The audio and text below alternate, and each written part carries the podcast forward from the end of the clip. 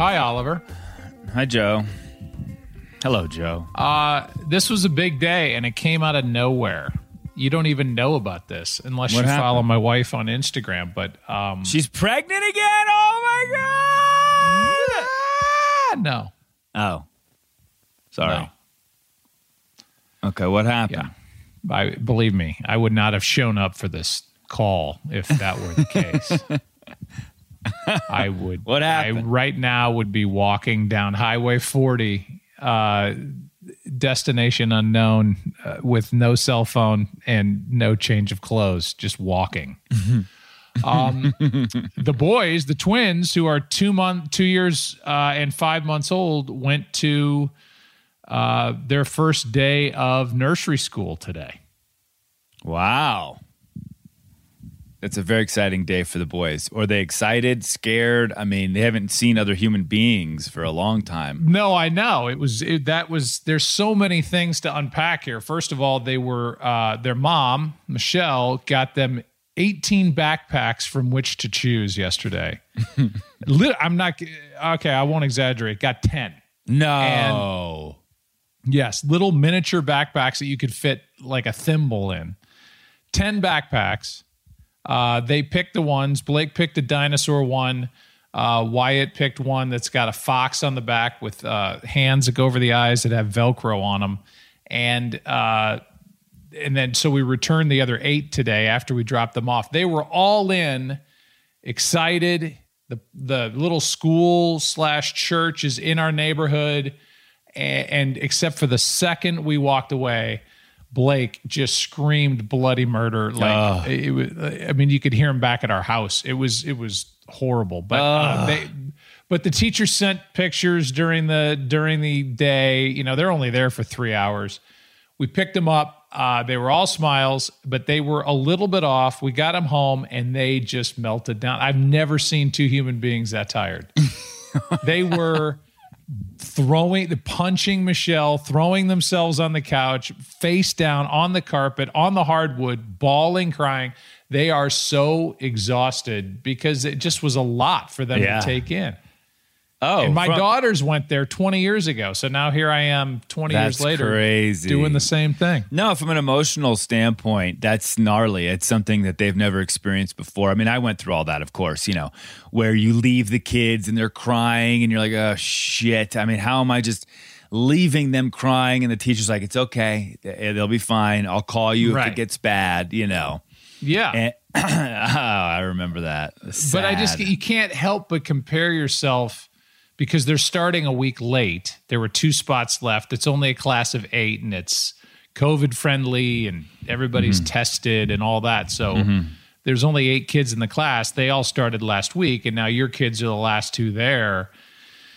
And you can't help but compare your kids to the other ones that uh, that are just you know bye mom bye dad and, Mm-hmm. Yeah. and ours are like clingy and and whatever but uh, they are a little bit young for this but i feel like it's it's in the end this is going to be something that's really good for them No, it's good. Bodie, my middle kid, started at two and a half because he he Yeah. just seemed ready, you know. And, and each one was different. You know, Rio, my my daughter, I, I never had a problem. She was like wanting to drive her own car to preschool and just Right. do it do Yeah. it all on her own. Like, all right, later. She had no problem with leaving us, with going to school you know, with sleeping over at strangers' homes when she just meets them for the first time at a party that happened twice. We're like, I guess you can sleep over. Shit, like these are their kids right No adults. Yeah, adults. Okay.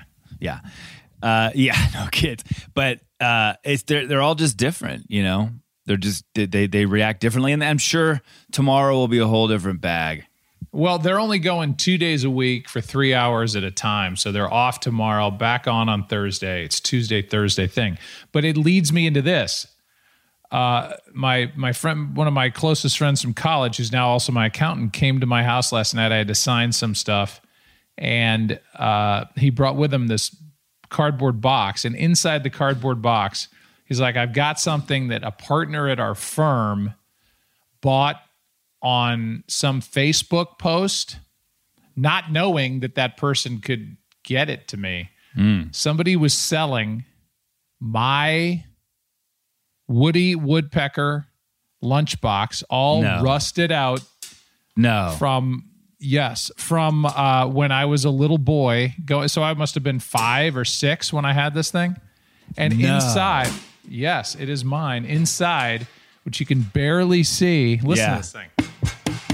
yeah. Uh, is my name and my address on the inside. So how and and looking at this thing, it's like a it's like uh, a cartoon of Woody Woodpecker, you know, tricking a bull, Yeah. and then unhooking this guy on Wait the back. Oh, end whoa, off whoa, whoa, of. How, I know. How, how just- did this even fucking happen? How how does how, how does he have your lunchbox? How did someone have your lunchbox? somebody must have found it and my name's written inside it and the school I went to and they put it like up for sale like somebody's going to want to buy my lunchbox like I'm either Charles Manson or Barack Obama like hey would you uh who doesn't want the same lunchbox that this freak had when he was 5 you can see you know the beginnings of when the whole thing went south Wow. And, uh, and do you here it is. And remember I- that lunchbox? I do, and I used to be fascinated with that picture. It looks like the you know here in St. Louis we have Six Flags, and Yeah. it looks like uh, the Screaming Eagle uh, roller coaster with Woody unlatching the last car. I used to stare at this thing, and it just it immediately took me back to being five years old. That is one of the crazier stories I think I've ever heard before. I mean, that's insane. That's totally insane. It's kind. It's a mo. It's a, I like wanted to cry. It brought me back. I'm a little kid. You know, my mom and dad are you know both younger, healthy, and you know, in the case of my dad, actually alive. and uh, and here I am with my lunchbox. I Well- like this is the most prized possession of course, dude. that I'm ever I'm ever gonna get. Here, here's the question though: With the backpacks and all the school supplies, did you include the lunchbox as a as a choice for the kids? Like, did they? No. they did no. This is a tetanus shot waiting to happen. Look at look at the, how that's rusted out. Wow. I mean, it's like it was at the bottom of the Mississippi River Wow. since I since I walked out of kindergarten. That's really unbelievable. What a cool Handles thing. gone. Yeah, This this has got to be like some weird collector's item too. Not because it was mine, but just because Yeah. It's a cool friggin' lunchbox. And Yeah. I'm so proud of my mom that she got me something back then that I was I think I was the lonely kid. My mom says that I was the kid. She would go uh, stand outside the door of my uh, kindergarten class and watch me, and I would just play by myself. And I think I just probably from time to time would go stare at that picture of Hmm. Woody Woodpecker, uh, basically killing a guy Yeah. off the back of a roller coaster. I mean, how about cartoons back then compared to today? You know, I mean, of course, you've got your your your um, uh, Adult Swim stuff, which is R rated, a lot of it. But the standard cartoons back in the day were violent and crazy. Tom and Jerry, the Roadrunner. I mean, you could never release those kinds of cartoons today. I don't think. So it's funny you say Tom and Jerry because I'm I'm uh, scheduling a voiceover session. They're using my voice in the new. There's going to be a Tom and Jerry movie. That's going to be you know I guess theater released or maybe now in these times Netflix or whatever released. So they're they're doing some scene in Tom and Jerry where they're at Yankee Stadium, and I don't know if one or the other one is playing in a Yankees game, but I'm actually broadcasting Tom and Jerry playing for the New York Yankees. So I'm going to go do that. But you're right. Yeah, that's great. I you know, it's I- I, just got off the phone with Jesse Ehrman, who's one of my best oldest friends. He is an executive at Warner Brothers. It's a Warner Brothers movie. Uh, he just told me that right before we got on because he goes, "Oh, you know, Joe's doing a voice uh, in my Tom and Jerry show because he it's I'm his so movie." sick of playing myself. I just I want to be Tom. I want to be Jerry. I want to be. know. I do F is for family. I do a mob boss. I do the janitor who's just a creep and uh, basically a child abuser. I like doing other voices. I don't like doing, you know, here's a 2 2 pitch to Tom, ground ball to short. Jerry picks it up, throw to first, got him. That'll be the second out of the inning. And then I walk out. That's it. you just did it right there. That's it. I Those did your it. lines. Can we clip this and send it in? Can Yeah. it- uh, But but I watched a Bugs Bunny with the boys the other day, and it was the scene where they have the little the little gangster but he's basically remember the one the, the little guy that was shaving and he had a tattoo. Yeah, yeah, and he yep. pulls a, a gun out of his hat, puts it in Bugs Bunny's face, Mm-hmm. and Bugs Bunny like stuffs a carrot in it, and the bullet fires back and like makes his face, you know, all Yeah. fried. That's what we watched as kids. Yeah. Now, if you put that on television or put that in front of a kid, you would be put in Guantanamo Bay. Oh God. Oh my God. Well, even the Roadrunner alone. I mean, it's just everyone. It's just death. He's just trying to kill him the whole time. It's pure death.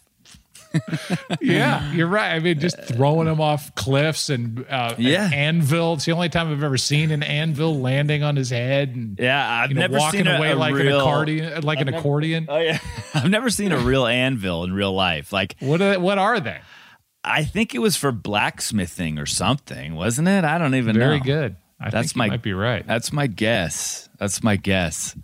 Yeah, it's now. I would imagine. You know, well, that's the same argument with the TV that I watched in the '70s or the early '80s, and if that could actually be on television in today's society, I don't think so. No, no. So much so much couldn't be on. Well, how was how was uh how was your first game by the way? it was uh, thank god it's back um I- i loved being there it was it was odd to be in a place that is normally deafening with crowd noise uh, at the superdome where the saints play. And it's it's loud to the point where a lot of times i don't have to say anything. The crowd kind of tells you what's happening and it's tv anyway. And you know we've got brady and Brees two first ballot hall of famers. You know i sit next to troy aikman. It means more coming out of him that brady's the best to ever do it so we're seeing greatness on the field, and they're the only people in the seats were the two teams' practice squad players. And it was so quiet in, in on the field and in the dome that players who were on the field, even some out on the field, now I'm not talking about the sideline, in the middle of the field, getting ready for a kickoff, were talking to their teammates sitting in seats behind Wow. the bench and and they were dancing to whatever music was was on and they were making the practice squad guys get up and dance and sing. I mean it was it was it was hilarious and it was sad and it was, it was everything. So wait, so no crowd noise is piped into the actual dome. there is but the nfl has put a limit on it at 75 decibels and mm-hmm. I, i'm here to tell you 75 decibels eh, sean payton the head coach of the saints said it's basically like a loud cocktail party mm-hmm, mm-hmm. as opposed to a place where you can't even hear yourself think. And and if you're Brady coming in, new offense, you're trying to shout out signals to the receivers and the offensive linemen, and eh, normally you can't hear anything. This was like practice, and so. Mm-hmm. The NFL put crowd noise under our broadcast. I think there's now a tug of war a bit about who's going to provide that on the broadcast because it just wasn't, in my opinion, it just wasn't what it needed to be. I think they're trying to figure out what those levels should be to make you at home think that you're watching a game from 2019. But as we've mm-hmm. said, it has to be done really smartly and really well. Yeah, they were close. You know, I mean, I watched football. It was, it, I I forgot at times. You know, it, it was the crowd noise was there, but you're you you definitely are missing that energy. You know, Yeah. for sure. And I'm sure the players feel it. It's got to be weird. It's it's, it's got to be. And, and now I'm doing a game on, you know, this comes out on Thursday. I'll be doing a game Thursday night. Quick turnaround. So mm-hmm. these guys are going to, you know, they're beat up, they're tired, and they're going to it's Cincinnati at Cleveland. So they're to they're going to be turning right around and playing 3 days basically of rest after they played in an NFL game. I would imagine the crowd has a lot to do with kind of pumping you up and getting you going and now it's going to be manufactured although there will be 6,000 fans, but 6,000 fans in a stadium of whatever it is 50,000, 60,000, uh, 6,000 fans is not, that's not going to be enough to, to move the meter at all. yeah, yeah, yeah, yeah, yeah, yeah. How did Brady Um, look from from your perspective?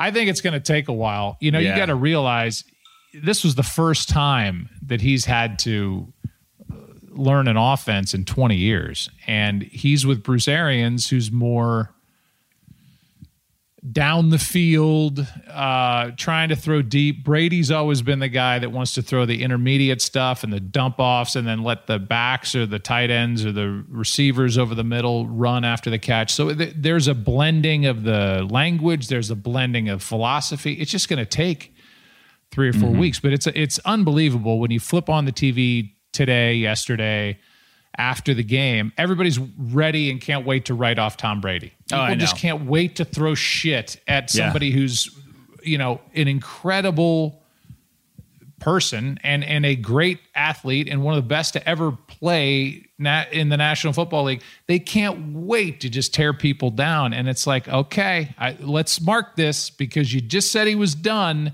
And let's see where they are at the end of the season. I, I would be willing to bet that they will be a playoff team. Uh, and once you get into the playoffs, who cares? You got a shot. Yeah. Yeah, no, I know. And then the Patriots with Cam won. So you're going to have those comparisons as well. I mean, Oh, already, already it's all it's it's already happened. It's know? all Belichick. It was all Belichick all the time. Oh, really? Okay. He was the guy out on the field, you know, with the Patriots down in the snow, bringing them down to win game. Okay, it was all Belichick. It wasn't Brady at all. You know that. Come on, that, Mm-hmm. that's absurd. Absolutely absurd. Well, I actually didn't watch fucking. I didn't watch football because I was playing in a golf tournament. I watched. I watched uh, Monday night. I watched last night for me, but uh, I found my game again, and I haven't been playing much golf at all. Entered this tournament with a friend of mine, and I had so much fun. My, I, I just, I'm just good. You know, it's just, it's just in me. It's a part of who I am. I think it's just in my DNA. I, I, you know, I, I, I can't imagine oh. what kind of golfer I would be if I actually practice and played You'd again. probably be shitty. Because No. I, yeah, no, you would. Because I, I obsess over it. I change things. It's, it's like you would have to be full on, all in every day. You don't have that kind of time. I think it's almost better that you don't care and you play sporadically because your natural athletic ability takes over and and you just see ball, hit ball, pound ball. Yeah, but You know? you, you, you, but you, there is a, there's something there that you've got to, that I had to get back, you know, and it's the desire to play the game. Yeah, I've just have no, I've had no desire to play the game, and this playing these these two days was great for me because now I'm all in. I, you know, we, we talked, you know, we've talked yesterday and the day before, like, okay, I need golf clubs. What what should I get? What do you do? Because I'm I'm so out of the mix right now, but I'm ready. Yeah, aren't you missing like your six iron or something? I haven't had an eight iron in two years. And Yeah. I and I've had I had no lob wedge for this tournament. I just like kind of left them on the golf courses years ago. I'm like, eh, eh, eh. I- That's so you. you know, you can put their their labels. You can put right under the grip, right on the shaft there that say Oliver Hudson with your phone number. Are you just worried that you're going to get stalked too much by people that hang out in uh, bag rooms? yeah, yeah, yeah. That's well, that's my a lot of my fans are bag room guys. you know, so. but you know, I did drink so much. I drank so much day drinking these last two days. It was, it hurt, it hurt, but it was fun.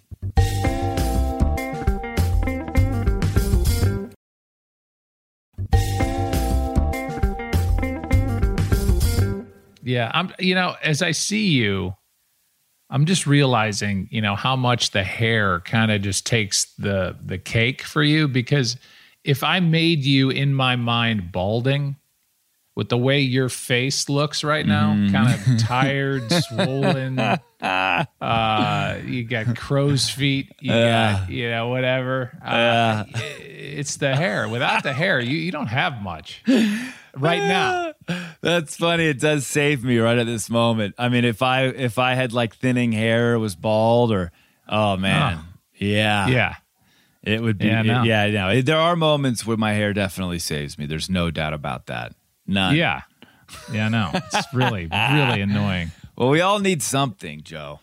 I know. know? I'm just trying to find my special. You've got your voice that saves you. Hey, you know? Hey, how are you? Can I just- get another uh, tequila tonic and uh, lemon over here, please? Thank you so much. Yes, did the Super Bowl. That's Mm-hmm. right. That's how I talk at cocktail parties. hey, It how is. are you? Great cock- to see you. It is. I mean, uh, there's a bit of that at cocktail parties. That's how I talk at cocktail parties. Oh my God! Shut up. You, you paint this picture of me to our listening audience, which I'm certain is dwindled. Mm-hmm. Uh, like I'm this, I'm Brockmire, the character that that is, mm-hmm. that Azaria plays. I, I am, I'm the least. Bro, I don't. Somebody starts talking to me about sports. I, I am cordial and I'll mm-hmm. answer their question, and then I will slowly slip away. I think that's what the lone. That's how the Lone Ranger started. Somebody started talking to him about, you know, hey, uh, tell me about the white hat and uh, tell me about your horse, and and he didn't just get tired of it, and he just learned how to disappear. That was the Lone Ranger's thing. He turned around, he's gone. Well, you know, it's weird. I was just listening to Stern. I think it was an older episode, but he was literally talking about how the Lone Ranger was created, was established, because he was a ranger. He was a Texas Ranger. And then he gave the whole story on why the Lone Ranger became the Lone Ranger. It's kind of funny that you're bringing He's this been up very right wistful lately because I heard him talking about the history of the song "When the Levee Breaks" Mm-hmm. uh, and how Led Zeppelin took an old blues song and redid it, and he played the first version of "When the Levee Breaks," and I loved it. And he mm-hmm. he came on afterward. He's like, "Yeah, I mean, it's just not working. It's but it had this cool little groove to it. Like I want to send it, find it, and send it to you because I mm-hmm. kind of think you'll like it too." And then he goes into John Bonham playing drums in this uh, big hallway, high ceiling, and mm. the way that song starts, and they mm. drop microphones from the ceiling, and it just was so loud and overpowering.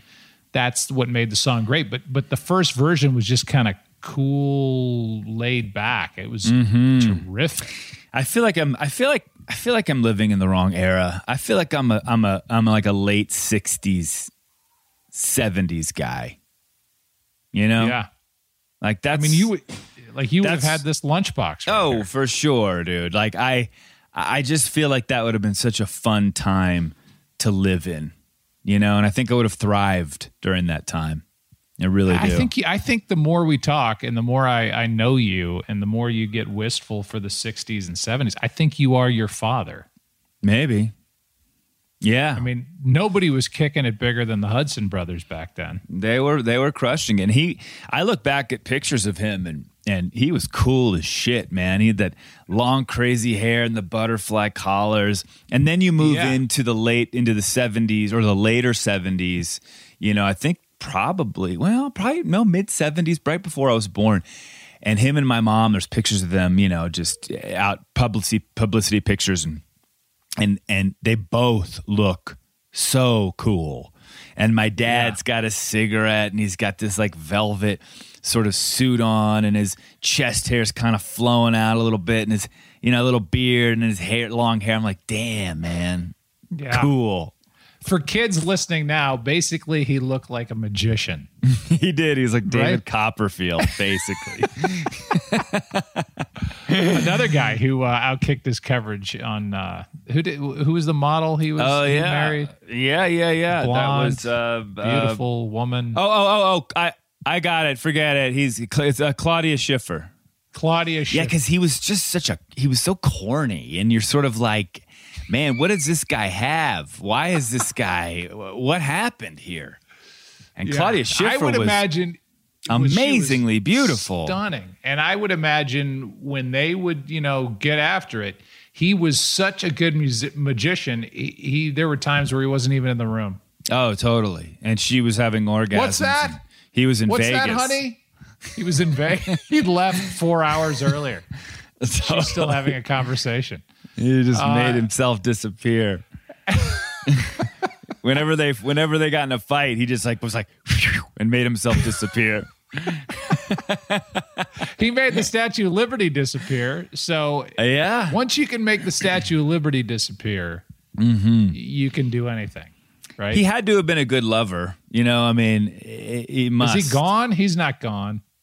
Uh, He's he's alive. Yeah, yeah, I think so. I mean, I think we would have known if David Copperfield passed away. Well, wouldn't you always assume that maybe it was a trick or something. Yeah. Oh yeah, yeah, yeah. I don't want to be insensitive, but I did this once for the, and I, I probably have told the story on. Yeah, I think I did. Told the story on uh, on this podcast, but I made a joke during a baseball game about uh, what was the guy, the other magician, Danny Gans. Oh, Doug Henning. Danny Gans is gone, Dude, and Danny- I found out the hard yeah. way. I found out the hard way that Doug Henning was gone because I made a joke uh, during a game and I said, you know, where is Doug Henning, by the way? I said, maybe, and then a pitch, bah, foul off to the right. I said, maybe he's in the midst of his greatest trick of all time. And in about five years, he's going to pop up out of nowhere and go, ta da. And I look at the guy that works with me to my left, and he gives me the thumbs down, meaning that he was dead. So Oh, I, I made fun of a dead guy. But this was pre social media.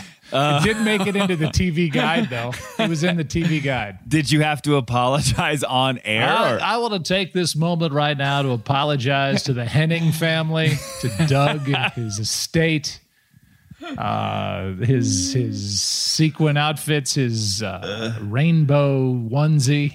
May he rest in peace.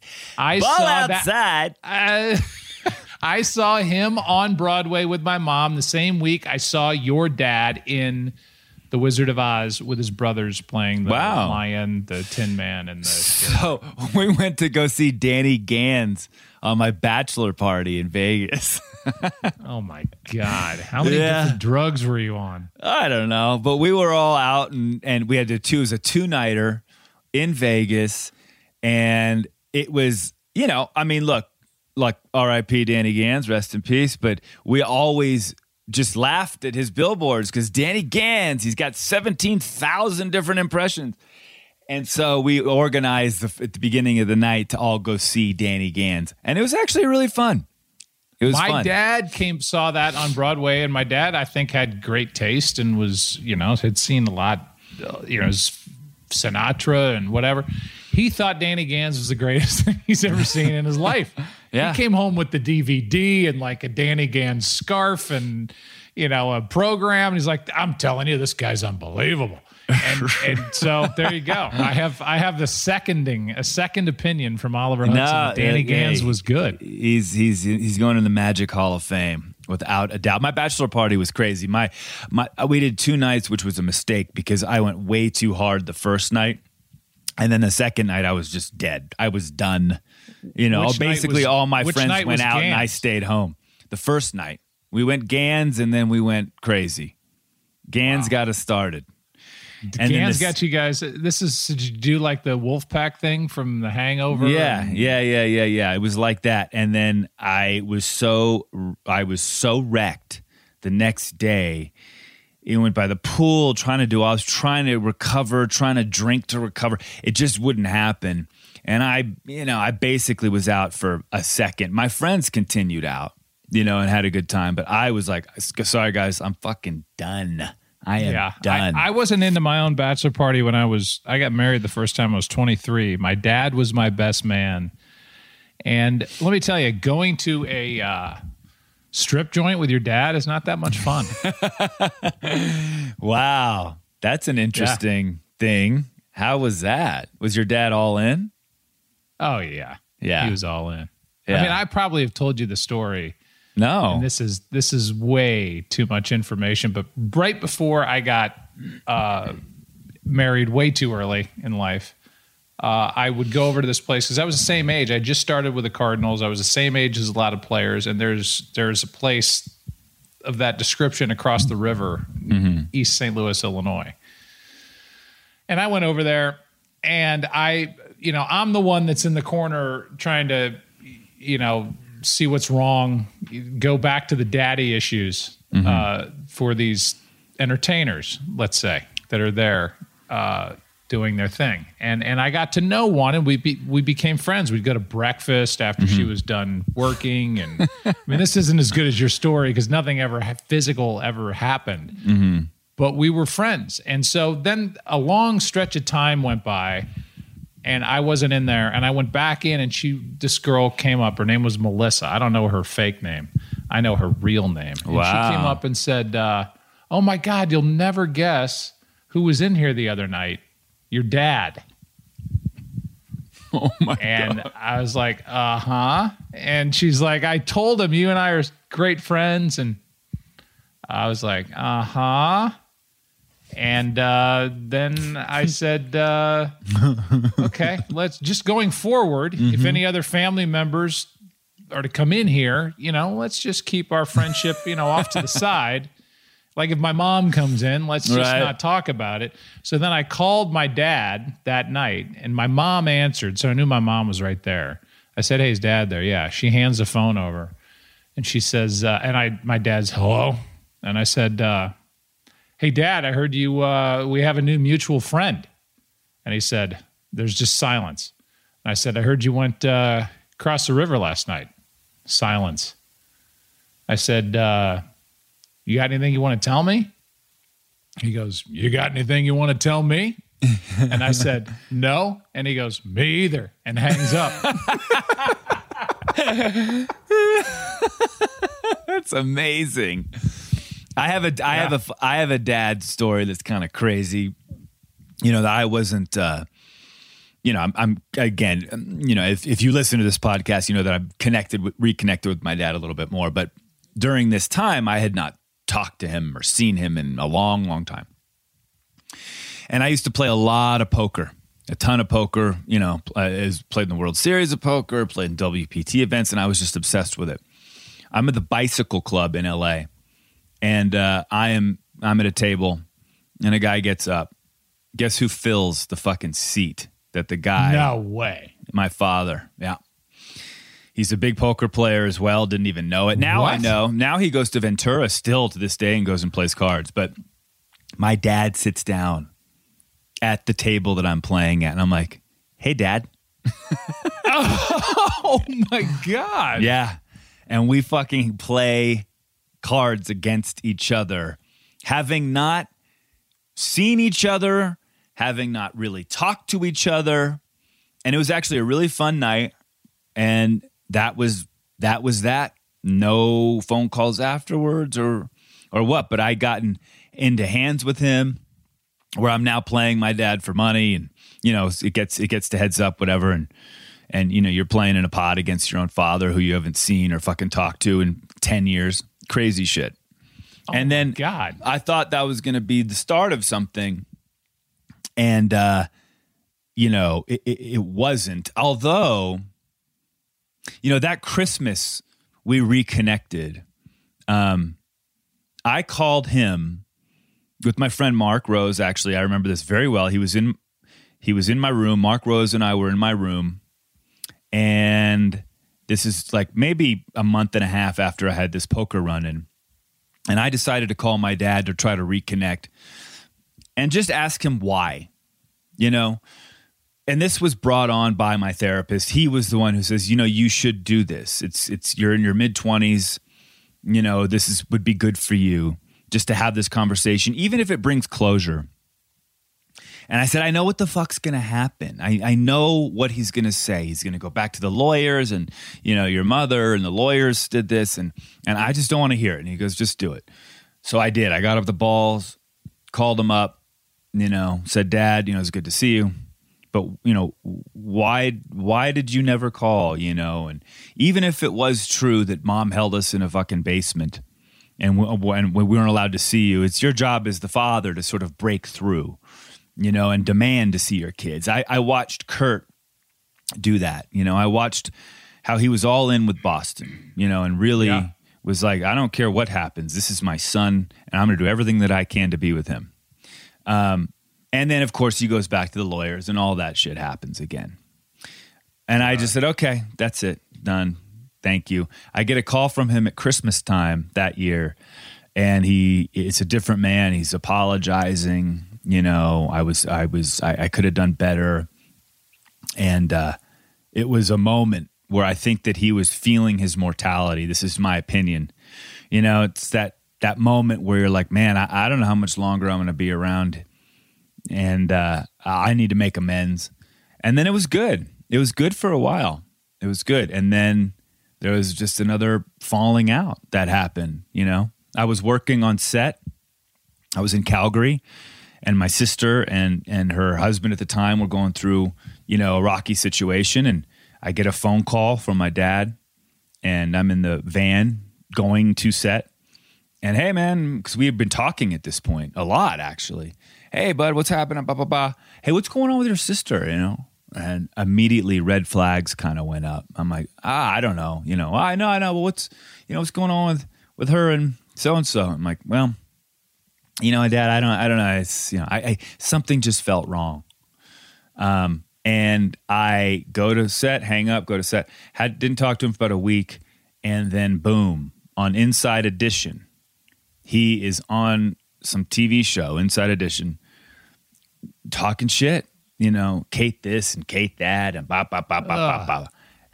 I call him up, leave a message. I say, Dad, you know, what the fuck, man? He didn't answer. I said things were going really, really well. I said, I don't get it. I just don't. I, I I'm not. I'm frustrated. I'm not angry necessarily. I, I'm curious. What what is it about you that you feel like you need to do this? Are you? I mean, do you need money? I, mean, what is going on? I call me back. Blah blah blah. Never heard from him. Twelve God. years. Twelve years go by, and then I have my reconciliation with him that I've talked about on the air. So Uh, you know. basically, when he called you the first go around uh, asking about Kate, he was mining you for information. Mm-hmm. it felt it felt sell. I don't know. It felt like it. You know, it's almost like it felt like he almost had this, you know, he was he was ready to go on Inside Edition and he he was again, yeah, you're right, mining mining for some sort of info.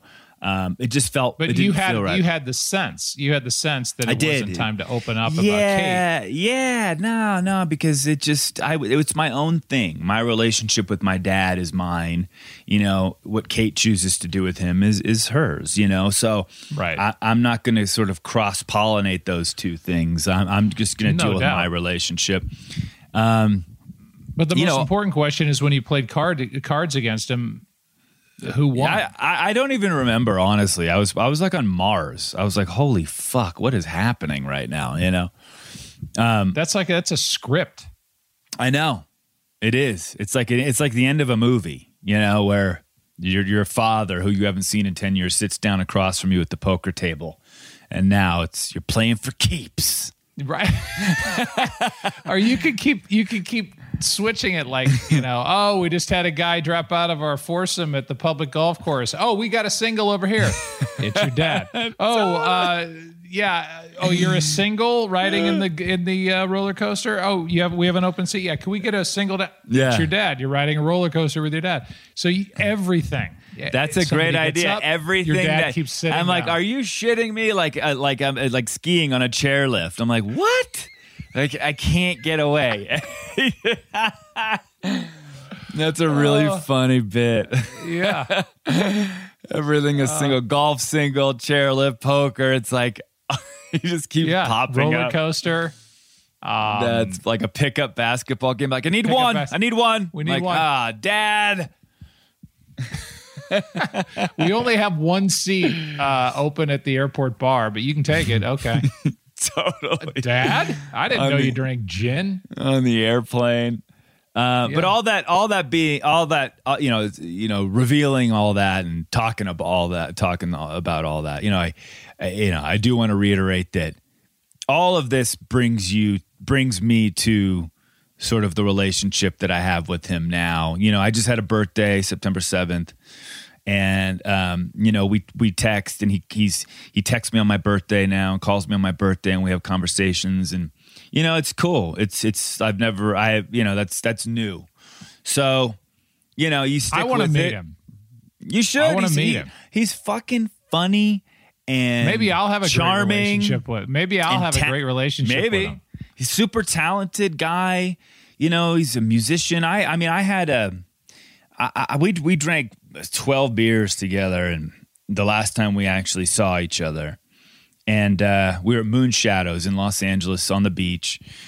And it was so fucking great because we almost got everything out of the way. You know, the last three conversations that we had was just dealing with sort of the past and figuring it out. But then this this final meeting or the last meeting that I had with him, that was all done. and we just got to laugh and talk and take each other in and it was amazing to me how much I am like him just philosophically. And I think he saw so much of me you know himself in me. And he he was he got teary-eyed and and uh you know I, I, he's got this sort of loner quality that I that I respect and like. And he just is this sort of traveler in a in a strange way. You know, I mean, I'm sure yeah. he has his demons. There's no doubt about it because I did. I, I, was lucky enough to deal with them, um, but it was just an amazing, um, an amazing afternoon that we had just drinking beer and, and bullshitting. Really, really fun. And he's a good, he's a great man. There's, he's a good, he's a good man. There's just no doubt about it. Circumstance, circumstances, man. You know, send me his I, email. Send me his email. I'm going to send him this this podcast. I know. The good thing is, is you know he still has a flip phone. I mean, literally from I don't know what year. So he doesn't know how to do any of these things or hear God, this podcast. How great would life be with a flip phone? Oh, he's totally off the grid. I mean, my whole OTG thing, like he fucking lives that way. You know, he he lives in his studio, plays music, and you know, drinks Jack Daniels and smokes joints and and plays poker. I'm like, damn. Yeah. Yeah. who does that sound like? Who does he play poker with? I think I think he goes down to Ventura and just sort of has his games. Wow. He has his games. Yeah, I'm gonna I'm gonna hang out in Ventura and try to meet him. You should. We should do give an episode. A, give, where, him a, uh, give him a tape, like a cassette tape of this podcast, or, or, an eight track. An eight track. We could we could transfer it to an eight track. Oh, you know, it's crazy too. Is last time I saw him, he he finally met the grandkids. It was actually a really cool meeting after our our fun our, our, our drinking afternoon. Um, but he gave me a CD of like a really raw, rough cut of his music that he's been doing, and it's fucking good, man. Like I was scared to listen to it because I'm like, oh god, but it was. I was digging it. It's just, you know, I don't know. No, I know, crazy. I got to call him now. Now I'm like thinking about him. Yeah, but you're not crying this time. No, yeah, I didn't cry. I'm proud of you. It was more of a happy moment. You know? Yeah. I want to meet this guy. I, I saw him on Broadway for God's sake. I mean, it's well, we should. it was in the 70s. Sh- when did he do that? Like oh, 80, 79? I guess in the 70s. Yeah, I guess. We should do a, a, like just a mini documentary called Finding Bill Hudson where you and I just go down to Ventura and just try to find him. yeah. I'll I'll definitely. That could be the last episode of Daddy Issues. Well, I would love to have him on here. Shit. Well, that, let's go. That would be crazy. That would be cool. That would be really cool. I, I you know, I don't know how we'd record it. He doesn't. I mean, he's got. He's in a studio. We'll go to him. Yeah, he's in a studio. Yeah, that would be. That would be. I don't want to get all hazy with his, you know, secondhand pot smoke. Oh, I don't God. drink Jack. I don't drink Jack Daniels secondhand pot smoke. Who are you? all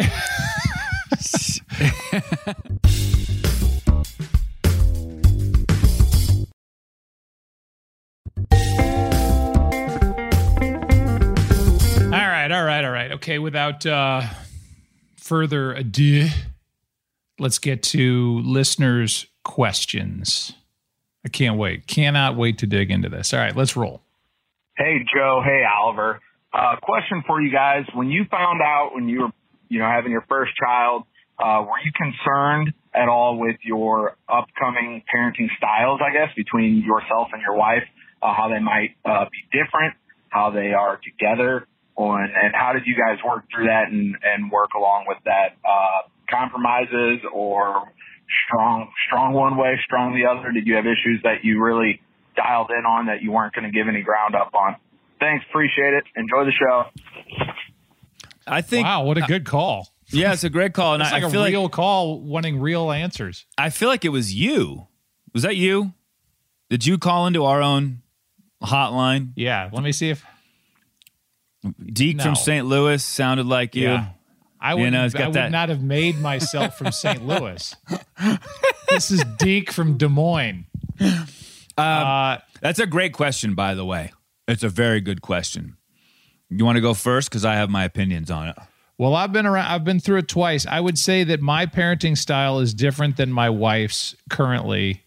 Um, I am a little bit more strict, and she is way more patient and way more kind of letting them just go. And I'm more. Uh, if Blake or Wyatt's coloring on himself with markers, I put an end to it she's more let him do what he wants. And and and I think I think Deke hit it when he said there has to be compromise. I feel like there's compromise in every aspect of marriage, and maybe the most important one is how you parent children. So we compromise all the time. I think sometimes she does see why I react the way I do. And I can tell you this, and I've told her this, I definitely wish I was more like Michelle. And therefore, I do compromise her way as well. But it cannot be one way or the other, or that's going to create tension with mom and dad and then that filters its way down to the kids and that's not worth anything so i mm-hmm. personally i think you got to meet in the middle you have to explain why not in the heat of the moment why you wanted to parent that way at that time and hopefully the next time that that comes up you understand each other better and i guarantee you you'll handle it better yeah, no, that's totally right. That's exactly pretty much what I was going to say. I mean, I think there needs to be a mutual respect there as well when it comes to, you know, the different parenting styles. You love your wife and there's a reason why you love her, you know?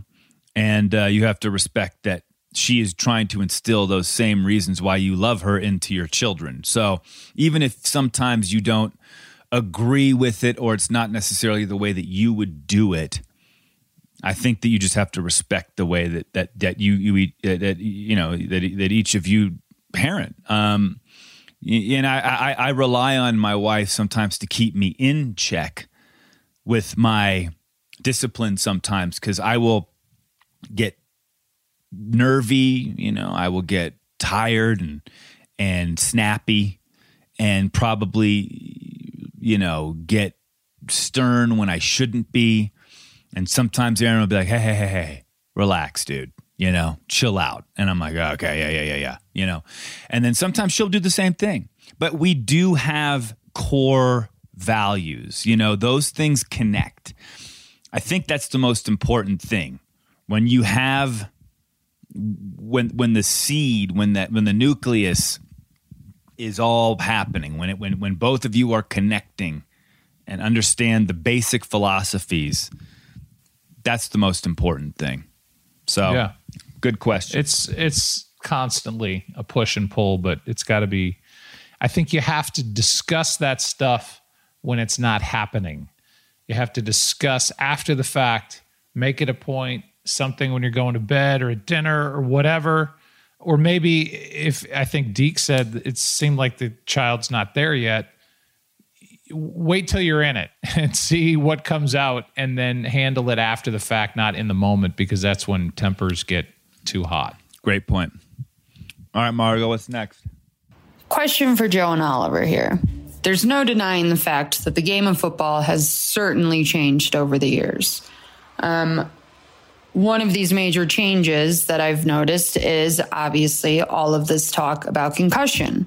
And as a football fanatic myself, and as well as a teacher, who now we have to even take concussion training, know what to look for, know what to expect, how to treat these children. And ultimately, what I'm seeing is the parents are now deciding, well, I'm not putting my kid at risk. Sorry, you're not playing football. Uh, is it safe to say that those poor kids are going to grow up with daddy issues? and ultimately, what do you think this will do to the sport in the future? Well, that's another great question. I I can only tell you that the second time around, these these were not issues 20 years ago that I was worried about with my kids, but I would have been with my daughters uh, if I was more aware of it back then. I think over the past 20 years, we've all been better educated on the the issues with long term effects of head trauma. So I, I think the league is doing all it can. I think it's got to be taught at the lower levels, the proper way of tackling, the proper way of hitting. You know, when I was playing, I broke my neck playing football in high school, and eh, I'm sure it's because I had my head down. And they teach head up tackling. They are aware of it at the lower levels. I, I think you have to let your kids do what they want to do and find their own way. So, would I let my kids play football? Yes. Would it be uh, a conversation with my wife about that? Absolutely. And and I'm not so sure she's on board with that. But if if one of them said, "Hey, this is what I want to do," I, I I think that that's when you get back to let's be the best uh, listeners we can be as parents, and and maybe try to meet in the middle. But I it's it's a real thing. It's a great question. What does it do to the sport? I, I, think we've seen it. I think they're much better at protecting unprotected players, quarterbacks, receivers, people coming over the middle uh, even people on the line play with getting their head down and leading with their head. Not only is it bad for the person that's getting hit, it's bad for the person doing the hitting. So if it's happening at the NFL level, it will happen trickling down. And, and I think the sport will be indeed safer going forward, but it's still a, you know, it's, it's a real thing that families have to figure out for themselves. I think choice is a big, a big word when it comes to this, meaning we didn't know everything back then, and we're still learning, but we know a lot more now. So now it's the choice. We have free will. As long as we know what the dangers are and what could happen, then it's up to you as the parent or the player at that point to say, okay, I'm going to, I'm going to take the risk. You know, um, obviously, I love that all of these protocols are in place. I think some people are sort of worried that the game of football the toughness and the sort of, you know, what football was seen as or supposed to be goes away when you start putting all of these restrictions in place. But if it's to protect protect you and make it actually actually makes the game a little bit faster too. Yeah. You know, I I uh, you know I'm all for it, but it's just choice. Make the choice, man. I I I don't know. I don't I, I don't know if I'd let my kids play football. I'm not sure. Yeah, it's, but you let your kids get on dirt bikes and you let your yeah, kids you yeah. know, do do their thing doing yeah. jumps and whatever. I mean Yeah, yeah, yeah, yeah.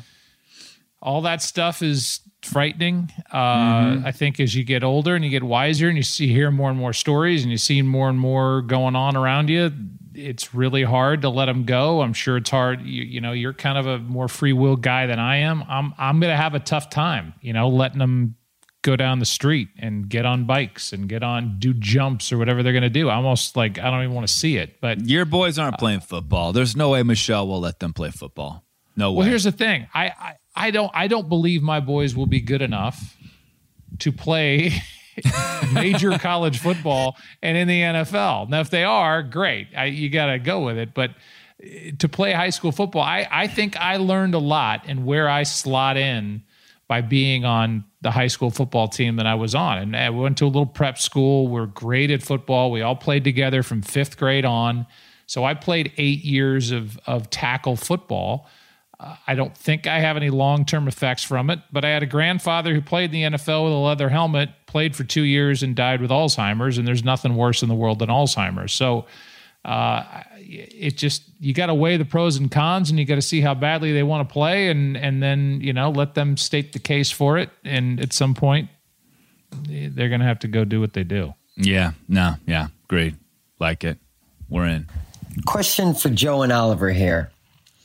In your opinion, do you think silent Stan Kroenke, current billionaire owner of the Los Angeles Rams, owes the people of St. Louis an apology after uprooting the NFL team from St. Louis to Los Angeles in a most cowardly fashion in 2016. After 21 NFL seasons in St. Louis, just like fans are expected to remain loyal to a team and its city, shouldn't fans at the very least expect ownership to reciprocate that city loyalty as well? Thank you. I'm not taking that one. That's a Joe well. Buck you question. really should. I mean, I, I'm on record. I mean, I'm already on record with this. I I, I went off on a Twitter uh, rampage. If you want to go back in time, And I talked about all this stuff, and and I think that last point is the most important. You know, this was I can tell you this, Oliver, and it, it hurts. It hurt the people of St. Louis, and and in this region, they draw from bigger than just St. Louis to have an owner take an NFL team away. That's happened twice to fans here, and I think they're really good fans here. This was a great Rams organization that had a ton of fan support, and when they were rolling, the greatest show on turf, Kurt Warner and Isaac Bruce and Torry Holt, man, they were so fun to watch. It was the hardest ticket I've ever had to try to get in my hometown with the connections I have when they were going good. Um, and then it started to wane, but wasn't horrible. And then as the team made the choices they made and were less and less competitive, fans started, and then it, the writing was on the wall. They were going to go to LA. They were going to go to LA, and then they went to LA. I, I think they kind of forced the whole apathy part from you know what they would theoretically charge Rams fans with here in St. Louis. So I, I'm on record. I I, I think this is a great market. Um, this is a market that supports the local teams. We just got an MLS team in St. Louis. I think that'll be really well supported. The Cardinals, you know, are off the charts with their support. The Blues are sold out every night. The Rams had tremendous support, but when you own the property, as Stan did and does, if you want to crack open the LA market, Yeah. crack it open and, and see how Yeah, it goes. like- I mean, I get it. I get what the question business. is, and I get the, um, you know, I get the hometown sort of feeling and the frustration. But it's he could do whatever the fuck he wants. He's he, he can own the team. He can he can go. He can come. He can go. It's his. The problem know? is there's a lawsuit out there, and the question is, did were all of the requirements that were in the bylaws in the NFL met to be able to move a team? And and and so that's there for a reason. But here's the difference for TJ. I think his name is. It's emotional. For Stan, it's not. He, he's a businessman, a really good businessman. They have this insane, cool looking stadium in LA. So one side's emotional, one side's not, and he ended up going to LA. I the sun still comes up in St. Louis, and you're free to watch any team you want.